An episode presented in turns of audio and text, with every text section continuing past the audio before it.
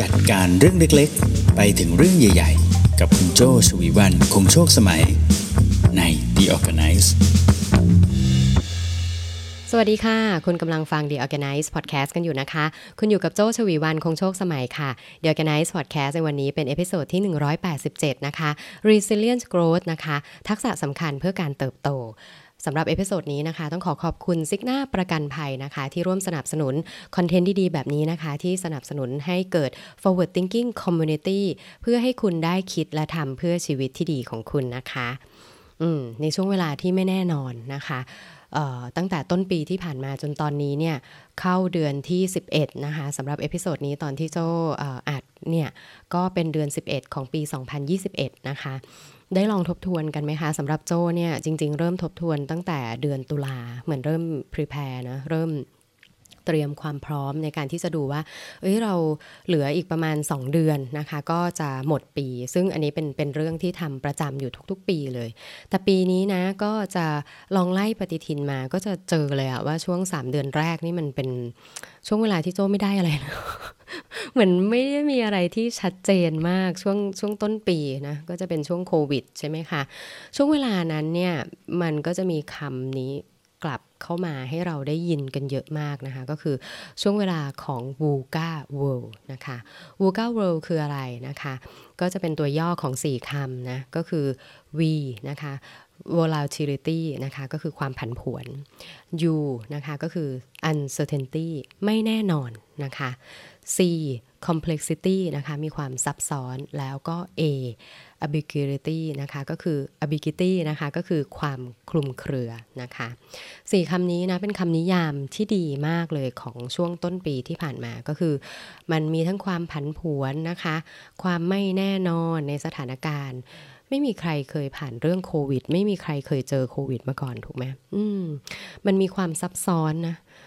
มันมียาแก้ไหมหรือมันมีวัคซีนนะแล้วมันก็มีความคลุมเครือกลายพันธุ์เยอะแยะมากมายเลยนะคะ มีมาตรการอะไรต่างๆออกมา เราก็ไม่รู้ว่ารัฐจะออกอะไร รัฐเองก็ไม่รู้นะ ว่าเดี๋ยวจะต้องรับมือกับปัญหาอะไรบ้าง ดังนั้นในช่วงควอเตอร์แรกของปีนี้บอกได้เลยว่ามันคือ VUCA World ก็คือผันผวนจริง ๆนะคะ แต่สิ่งหนึ่งนะที่ทุกคนพยายามที่จะทำก็คือพยายามที่จะรอดอืมถูกไหมในความพยายามที่จะรอดเนี่ย มันก็เลยอาจจะได้ยินเรื่องของความยืดหยุ่นใช่ไหมความยืดหยุ่นความพยายามที่จะรอด แต่รอดแล้วเนี่ยก็ยังจะต้องเติบโตด้วย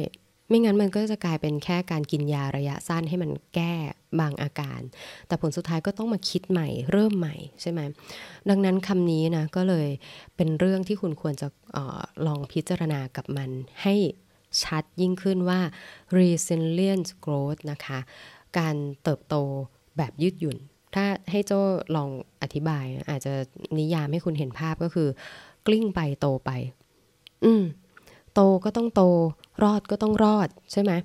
เพราะฉะนั้น resilient growth นะคะ การที่จะกลิ้งไปโตไปได้เนี่ย คุณจะต้องสร้างให้ตัวเองแล้วก็ทีมงานเนี่ย มีทักษะอะไรบ้างนะคะ โจสรุปมาเป็น 3 ทักษะใหญ่ ๆ นะคะ เดี๋ยวเรามาลองฟังกันดูนะคะว่ามีเรื่องอะไรบ้าง มี 3 เรื่องนะ ข้อแรกเลยนะคะ เพื่อที่จะให้เราและทีมงานมี resilient growth ข้อแรกก็คือความสามารถในการรับมือกับปัญหา อืม รับมือกับปัญหานะเอ้ยจะเจอกับปัญหาจะรับมือกับปัญหาเนี่ยมันจะต้องมีความสามารถอะไรบ้างนะในความสามารถของการรับมือกับปัญหาอย่างแรกเลยก็คือ face down reality นะคะก็คือเผชิญหน้ากับมันเลยเผชิญหน้าเลยว่า เอ้ยเนี่ยมันคือปัญหาอะไร ลองจังๆกันเลยอย่างยกตัวอย่างเช่นพนักงานลาออกเยอะช่วงนี้ พนักงานลาออกเยอะจังเลยเนาะ เอ๊มันเกิดจากอะไรนะในช่วงแรกนี่พนักงานเนี่ยไม่กล้าที่จะลาออกเผลอๆเนี่ยคอยฟังเราด้วยซ้ำว่าเอ๊ะเเวลาเราจะประกาศอะไรเนี่ยอดใจรอว่าเอ๊ะจะมีประกาศอะไรที่เกี่ยวกับความไม่มั่นคงของเขาไหมแบบต้องโดนเลิกออฟไหมโดนลดเงินเดือนไหมแต่ทำไมช่วงนี้กลายเป็นลาออกกันเป็นว่าเล่นเลย เออเผชิญหน้ากับมันสิมันเกิดอะไรขึ้น อืม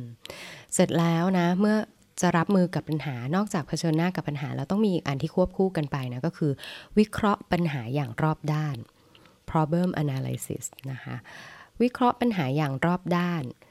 จากปัญหาเดิมเนี่ยยูดีพนักงานก็ลาออกเยอะจังนะเอหรือว่าเป็นเป็นเพราะไอ้ช่วงนี้นะที่ work from home อืม หรือว่าเราเจอกันน้อยไปนะ เพราะโควิดหรือเปล่านะ เอ หรือว่าเป็นเพราะพนักงานโตขึ้น อืม หรือเป็นเพราะสวัสดิการที่มีให้ไม่เพียงพอ เพราะว่ากลายเป็นว่าพอเขา work from home มันเขาอาจจะต้องการสวัสดิการมากขึ้นเอ๊ะหรือจริง ๆ แล้วเนี่ยเขามีปัญหาทางการเงิน เพราะว่าอาจจะได้ offer จากที่อื่นที่มันดีกว่าแล้วตัวเขาเองตอนนี้ทำอะไรไม่ได้นอกจากแบบ hop เปลี่ยนไป แล้วมันจะเพิ่มรายรับเขาขึ้นมาที่ ปฏิเสธไม่ได้ อาจจะมากกว่าที่เราให้นะปัจจุบันเยอะมากอะไรเงี้ยเห็นไหมเนี่ยพอไล่ไปเผชิญหน้ากับมัน รู้แล้วมันคืออะไร problem analysis คิดวิเคราะห์อย่างรอบด้าน ไม่ได้คิดแค่เราในฐานะ manager หรือว่า CEO หรือว่า MD อย่างเดียว ลองคิดหลาย ๆ ด้านใช่ไหมอันนี้ก็จะเป็นเรื่องแรกเลยนะ การที่จะโกรธการที่จะเติบโตไปได้อย่างยืดหยุ่นอย่างแรกเลยต้องรู้ก่อน ว่าเจอกับปัญหาอะไร เราถึงจะหายาทาได้ถูกเรื่อง หายากินได้ถูกเรื่องเกาได้ถูกที่คัน อืมอันนี้ทักษะแรกนะคะก็คือความสามารถในการรับมือกับปัญหานั่นเองนะคะ ทักษะที่สองค่ะ ความสามารถในการแก้ปัญหาอย่างสร้างสรรค์ อืมคุณรู้แล้วนะจากข้อแรกนะคะว่าคุณกำลังเจอกับปัญหาอะไร วิเคราะห์อย่างรอบด้านแล้ว จะแก้มันยังไง จะแก้มันอย่างสร้างสรรค์นะคะ อันนี้ต้องขออ้างอิงทฤษฎีของพี่เก่งสิทธิพงศ์นะคะ ที่เป็น CEO แล้วก็ founder ของ Creative Talk และ RGB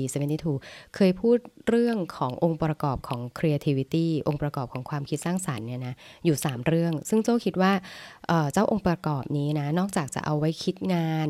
เเสนองานต่างๆแล้วเนี่ยมันสามารถเอาองค์ประกอบนี้มาใช้ในการแก้ปัญหาได้ด้วย องค์ประกอบของความคิดสร้างสรรค์ที่เอามาใช้ในการแก้ปัญหาประกอบไปด้วยอะไรนะคะ อย่างแรกเลยก็คือ knowledge นะคะก็คือความรู้ คุณจะต้องมีความรู้ในการที่จะแก้ปัญหานั้นมากเพียงพอ ยกตัวอย่างเมื่อสักครู่นี้ก็คือพนักงานลาออกเยอะมากใช่ไหมคะคุณต้องใช้ความรู้อะไรบ้าง คุณต้องใช้ความรู้ในเรื่องของการบริหารคนใช่ไหม human resource management ใช่ไหมคุณต้องรู้ในเรื่องของ people skill นะคะ คุณต้องรู้เรื่องของอโครงสร้างองค์กรใช่ไหมคะ จะแก้ปัญหาเมื่อสักครู่เนี้เอ๊เออเราจะต้องใช้ปัจจัยอะไรในการวิเคราะห์เรื่องของคนลาออกเยอะ ๆ บ้างอย่างเงี้ยคุณต้องดึงมาให้หมดเลยนะคะ อย่างที่สองถ้าจะแก้ปัญหาได้อย่างสร้างสารรค์ คุณจะต้องมีความกล้า เมื่อมีความรู้แล้วนะ ต้องมีความกล้าในการที่จะ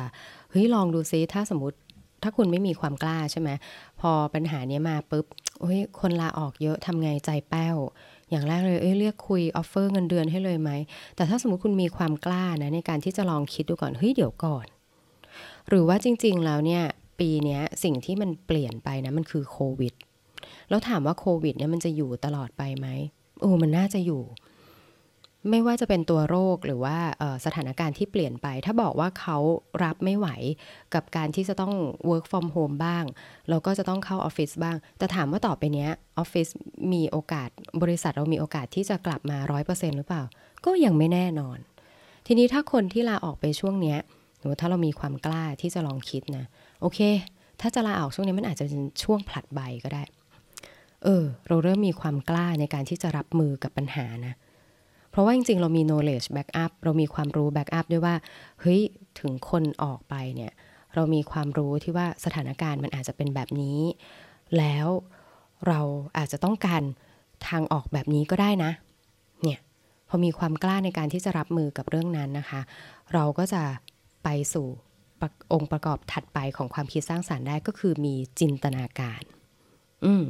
imagination นะคะ คุณก็จะเริ่มจินตนาการได้แล้วว่า เฮ้ย ออ หรือว่าจริง ๆ แล้วเนี่ยออฟฟิศเรานะ ก็อาจจะต้องการคนที่มีทักษะใหม่ เออ หรือเอ้ยจริง ๆ คนเนี้ยที่จะมาลาออกอะ่ะ ก่อนหน้านี้เขาอาจจะทำงานตัด HTML ได้ดี อ่าสมมติเขาเขาทำ HTML ได้ดี แต่จริง ๆ แล้วตอนเนี้ยสถานการณ์ของบริษัทเปลี่ยนไปเนี่ย เราอาจจะไม่ได้ต้องการคนตัด HTML full time เต็มเวลาขนาดนั้น เฮ้ยเขามีทักษะอื่นฮะเขาเป็นคอนเทนต์ครีเอเตอร์ที่ดีเขามี follower เยอะ หรือเราลองปรับความคิดที่เป็นระบบของเขาเนี่ยมาลองให้ทำเกี่ยวกับเรื่อง content ที่มีการจัดระเบียบ content บางอย่าง อืมพอลองจินตนาการขึ้นมาปุ๊บ กลายเป็นว่าปัญหาเนี้ย คนลาออก บางทีเราอาจจะลอง rotate คนมา rotate คนมา เพื่อที่จะทำงานหน้าที่อื่นๆ หรือเอ๊ะเราจะไปหาคนใหม่ ๆ มา เพื่อที่จะมา fill ตำแหน่งที่มันว่างไปเนี่ยอย่างไรได้บ้าง เราก็จะสามารถคิดในการที่จะแก้ปัญหาได้หลายรูปแบบมากขึ้นอืมอันนี้ก็คือทักษะที่สองนะก็คือความสามารถในการแก้ปัญหาอย่างสร้างสารรค์นั่นเองนะคะ ความสามารถที่3นะคะเพื่อที่จะมี resilient growth นะคะข้อแรกบอกว่าความสามารถในการรับมือกับปัญหา ข้อที่ 2 เมื่อรับมือแล้วสามารถแก้ปัญหานั้นได้อย่างสร้างสรรค์นะคะ ข้อที่3ล่ะข้อที่ 3 ก็คือความสามารถในการอยู่รอดจากปัญหาอืมปัญหาทั้งนั้นเลยเนาะอันที่ 3 คืออยู่รอด เพราะว่าปัญหาเนี้ยอย่างที่เราคุยกันตั้งแต่ต้นคลิปนะคะบอกว่ามันเป็นช่วงเวลาของความผันผวนไม่แน่นอน ซับซ้อนคาดเดาไม่ได้ คิดว่ามันอยู่นานไหม นาน ดังนั้นนะคะ อย่าเพิ่งตาย ต้องคอยเตือนตัวเอง เฮ้ยอย่าเพิ่งตาย อย่าเพิ่งตายจากปัญหานะ ต้องอยู่รอดก่อน ทีนี้ไอการที่จะอยู่รอดจากปัญหานะคุณจะต้องมี 2 เรื่อง ซึ่งเป็นเรื่องของแนวคิดทั้ง 2 เรื่องเลยนะคะ อาจจะไม่ใช่เรื่องใหม่นะ แต่ถ้าคุณลองเรียบเรียงดูว่า เอ้ยเออมันทำให้คุณอยู่รอดจากปัญหาได้จริง แล้วคุณอาจจะไปลองดูรายละเอียดของมันเพิ่มเติมได้ อย่างแรกนะคะ พื่อที่จะอยู่รอดจากปัญหาได้ คุณจะต้องมี growth mindset อืม growth mindset นะคะก็คือความสามารถในการที่จะเรียนรู้ ความสามารถในการที่เราเชื่อว่าทุกอย่างมันเปลี่ยนแปลงได้ ถ้าคุณมี fix mindset นะคุณก็อาจจะเออปัญหาพนักงานลาออกก็ให้ออกกันไปสงสัยมันคงถึงจุดสิ้นสุดของบริษัทเราแล้วล่ะ เปิดมาก็ตั้งนานมันอาจจะจบเอาวันนี้แหละจบไปพร้อมกับโควิด fix mindset แต่ถ้าคุณมี growth mindset นะคะ คุณอาจจะเฮ้ยทำไงอะ่ะ ถ้าถ้ายังอยากจะไปต่อ ถ้ายังอยากจะอยู่ต่อเนี่ย เฮ้ย คนอื่นก็ยังเปลี่ยนแปลงได้ หรือจริง ๆ แล้วบริษัทเราควรจะเปลี่ยนทิศทางยังไง หรือจริง ๆ แล้วตัวเราจากเดิมที่เป็น HTML developer เราลอง open เราลองเปิดใจรับดูสิว่า เอองานที่พี่เขาลองเสนอมาให้ว่าลองไปทำตรงมุมนั้นมุมนี้เพิ่มเติมเนี่ย เราทำได้หรือเปล่า อืม ดังนั้นจริง ๆ นะ มันเหมือนเป็นทักษะของการอยู่ก้นหลุมอะอยู่ก้นหลุมยังไงให้รอด จนวันที่มีคนยื่นเชือกลงมา แล้วเราสาวขึ้นไปได้ จนวันที่มีน้ำหนุนขึ้นมาจากก้นหลุม แล้วเราสามารถพุ้ยตัวเองออกมาจากก้นหลุมนั้นได้เนี่ยความสามารถที่จะทำให้คุณอยู่รอดจากปัญหานั้น คือคุณมี growth mindset คุณเชื่อว่าเดี๋ยวมันจะเกิดการเปลี่ยนแปลง ปัญหาเกิดขึ้นแต่ตัวฉันน่ะ ยังมี value ปัญหาเกิดขึ้นแต่ตัวฉันจะมีความนับถือตนเองได้อย่างไร โอ้อยู่รอดมาได้จนถึงตอนนี้ 11 เดือน เฮ้ย ไม่ธรรมดานะ เรานี่ก็ใช้ได้นะ 3 เดือนแรกคิดไปกี่แผนน่ะ จนมาถึงตอนนี้ได้ใช้ไปบ้างกี่แผนแล้ว เอ้ย ก็ยังโอเค ถือว่าใช้ได้สำรวจอารมณ์ตัวเอง รู้ความจริง รู้เท่าทันตัวเองทุกอย่างนะคะ นั่นก็คือองค์ประกอบสำคัญของการอยู่รอดจากปัญหาก็คือ growth mindset อืม อย่างที่สองนะคะเพื่อที่จะเป็นความสามารถในการอยู่รอดจากปัญหานะก็คือคุณจะต้องมี grit นะคะ grit ก็คือมีเป็นหนังสือเลยนะถ้าถ้าสนใจเป็นเรื่องหนึ่งที่โจ้เชื่อมาก ๆ เลยนะคะ ก็คือ grit ก็คือความเพียรพยายามนะคะ grit เนี่ยเป็นทฤษฎีของคุณแองเจล่าดักเวิร์ธนะคะเป็นอาจารย์ออยู่มหาวิทยาลัยเพนซิลเวเนียนะคะ มีเท็ดทอกด้วย โจ้โจ้ชื่นชมคนนี้เป็นพิเศษนะคะ ชื่นชมจากตอนดูเท็ดทอกนั่นเอง เพราะว่าตัวเองเป็นคนที่ตัวโจ้เองนะคะ เป็นคนที่รู้สึกว่าเราไม่ได้เก่งเรื่องอะไรเลย อืมแต่เราน่าจะเก่งเรื่องเดียวก็คือเราเก่งเรื่องความพยายาม ความอดทนนะคะ ในหลาย ๆ เรื่องนะคะกริดนะก็คือความฝักใฝ่ความ บักบัน่น ความทรหดอดทนนะเพื่อเป้าหมายในระยะยาว เพราะอย่างที่เราคุยกันทำไมต้องมีกริดเพราะว่าช่วงนี้มันคือวูก้าเวิลด์ใช่ไหมคะเมื่อบอกว่ามันผันผวนไม่แน่นอนขาดเดาไม่ได้ มันอยู่กับเรานานใช่ไหมดังนั้นเราต้องมีความทรหดอดทนเพื่อเป้าหมายในระยะยาวนะคะ อาจจะต้องเป็นปีกว่าจะกลับมาได้อีกทีสองสมปีนู่นน่ะ อืมใช่ไหมทีนี้ภายใต้กริดนะมันจะมีอยู่อีกสองเรื่องที่เป็นองค์ประกอบสำคัญนะที่จะทำให้เราเนี่ยทรหดอดทนได้เนี่ย มันก็คือ passion แพชชั่นคือสิ่งที่ทำให้เราขับเคลื่อนทำบางเรื่องได้โดยไม่ย่อท้อโดยไม่ยอมแพ้นะคะ เพราะเราเห็นคุณค่าของสิ่งที่เรากำลังจะไปถึง เราเห็นคุณค่าของตัวเราเอง เวลาที่เราทำสิ่งนั้นๆ ด้วย เรารักในสิ่งที่เราทเมื่อเรามี passion นะเราก็จะมีความทรหดอดทน เรารักในการวิ่ง เรามี passion ในการที่จะมองเห็นวิวทิวทัศน์ เรามี passion ที่จะเห็นตัวเอง มีสุขภาพดีขึ้นในทุกวัน เราก็เลยมี grit มีความทรหดอดทนที่จะทำใช่ไหมอีกองค์ประกอบหนึ่งของ grit นะคะ นอกจาก passion ก็คือ perseverance นะคะ ก็คือความเพียร เพียรที่จะทำสิ่งนั้นๆ อย่างต่อเนื่องสม่ำเสมอ มีวินัยที่จะทำเรื่องนั้นอยู่เรื่อยไปนะคะ ก็เนี่ยอย่างเช่นเเรื่องการแก้ปัญหาเรื่องคนใช่ไหมคนลาออก ใช่ไหมคนลาออกเราจะอยู่รอดจากปัญหานี้ได้เฮ้ยมันต้องมีการเปลี่ยนแปลง ยังไงบริษัทก็จะ survive ยังไงมันก็จะรอดได้ เดี๋ยวเรามาลองดูซิมันจะต้องมีทักษะอะไรบ้างที่จะทำให้มีการเปลี่ยนแปลงแล้วก็เติบโตไป เราอาจจะต้องใช้เวลานิดนึงนะ ในการที่จะเฟ้นหาพนักงานที่จะมาฟิตจะมาพร้อมเหมาะกับสถานการณ์ของบริษัทเราในช่วงนี้ เราอาจจะต้องการพนักงานที่ทำได้ ทั้งทักษะของการเป็นเอเจนซี่และเป็นทักษะของการเป็น media อืมเราจะต้องทำยังไงนะ เราจะต้องมีความเพียรในการหาคนใช่ไหม เราจะต้องมี passion ในการที่จะ buildคนขึ้นมาใช่ไหม หรือเราจะต้องมีกริดในการที่จะทรหดฝ่าช่วงนี้ไปได้ บางทีเราอาจจะต้องลงไปทำเองบ้างหรือเปล่า อืม เนี่ยแหละ ก็คือเป็นองค์ประกอบนะคะ ของการอยู่รอดจากปัญหาอย่าเพิ่งตายไปก่อน อันนี้โจอาจจะย้ำเป็นคำง่าย ๆ นะ เออนะคะ เอาล่ะ ลองทวนกันอีกครั้งสิคะ ถ้าคุณอยากจะมี resilient growth นะคะ ทักษะสำคัญในการเติบโตอยู่รอดจากปัญหาในช่วง VUCA World มีอะไรบ้างนะคะ 3 อย่างอย่างแรกนะคะ ก็คือความสามารถในการรับมือกับปัญหานะคะ จะรับมือกับปัญหาได้ คุณจะต้องกล้าเผชิญหน้ากับมัน แล้วก็วิเคราะห์มันอย่างรอบด้านนะคะ ทักษะที่2นะคะก็คือทักษะที่เป็นความสามารถในการแก้ปัญหาอย่างสร้างสรรค์นะคะ จะแก้ปัญหาได้อย่างสร้างสรรค์ คุณจะต้องมีความรู้ ความกล้า และจินตนาการที่จะเปิดโอกาสให้คุณได้คิดหลาย ๆ รูปแบบของการแก้ปัญหาได้นะคะ อย่างที่3นะคะก็คือความสามารถในการ survive นะในการอยู่รอดจากปัญหานะคะ ในการที่จะอยู่รอดจากปัญหาได้คุณจะต้องมี growth mindset เชื่อว่าทุกอย่างเปลี่ยนแปลงได้นะคะ แล้วคุณก็จะต้องมีกริดความเพียรพยายามทรหดอดทน ภาคเพียรทำอยู่อย่าง ต่อเนื่องเพื่อให้ปัญหานั้นลุล่วงไปได้ด้วยดี ถึงแม้ว่าจะใช้เวลายาวนานสักนิดนั่นเองนะคะ หวังว่าจะเป็นประโยชน์นะคะ resilient growth ทักษะสำคัญเพื่อการเติบโต เป็น episode ที่ตั้งใจหาเนื้อหามาตั้งแต่สัปดาห์ก่อนเลยนะ เพราะรู้สึกว่าน่าจะได้ใช้กันในช่วงเวลานี้ แล้วก็อีกระยะหนึ่งเลยละของออสภาวะที่เราต้องเจอกับโรคระบาด แล้วก็เรื่องของภาวะเศรษฐกิจนะคะ ไม่ง่าย คุณ ผ่านเรื่องนี้ไปโดยคนเดียวอาจจะลำบากนะคะ ลองอมองหาคนรอบข้างนะคะหาความรู้หาคอนเน็ชันหาคนนะคะ แล้วก็ลองคุยกับตัวเองอยู่เรื่อยๆนะสำรวจตัวเองอยู่เรื่อยๆ ช่วงนี้เป็นอย่างไรนะคะ ผ่านได้ไหมผ่านไม่ได้อะลองอีกทีแบบนี้เป็นต้นโจ้เป็นกำลังใจให้ทุกคนที่กำลังฟังอยู่ด้วยเช่นกันนะคะ